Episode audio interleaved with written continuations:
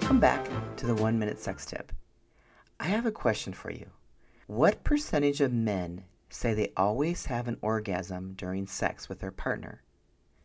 I have another question for you. What percentage of women say they always have an orgasm with their sex partner? You are going to be surprised on the statistics. I have read these statistics several times and they're still the same. So take a little moment, guess. Here we go. The percentage of women who always have an orgasm during sex with their partner is only 29%.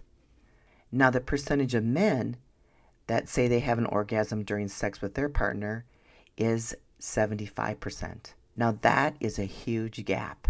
After I read those statistics, I became passionate about doing this podcast because do you realize that there are 70% of women on the average not having an orgasm during sex? Wow, I don't even have words. Ladies, that is 70%. And if you're out there, we need to up the game. So stay tuned. That's why I'm passionate about doing this podcast because, ladies, we need to change those statistics. So stay tuned. The tip of the day is relax and prepare for this journey of changing your life. Until tomorrow, be sexy and have fun. Bye now.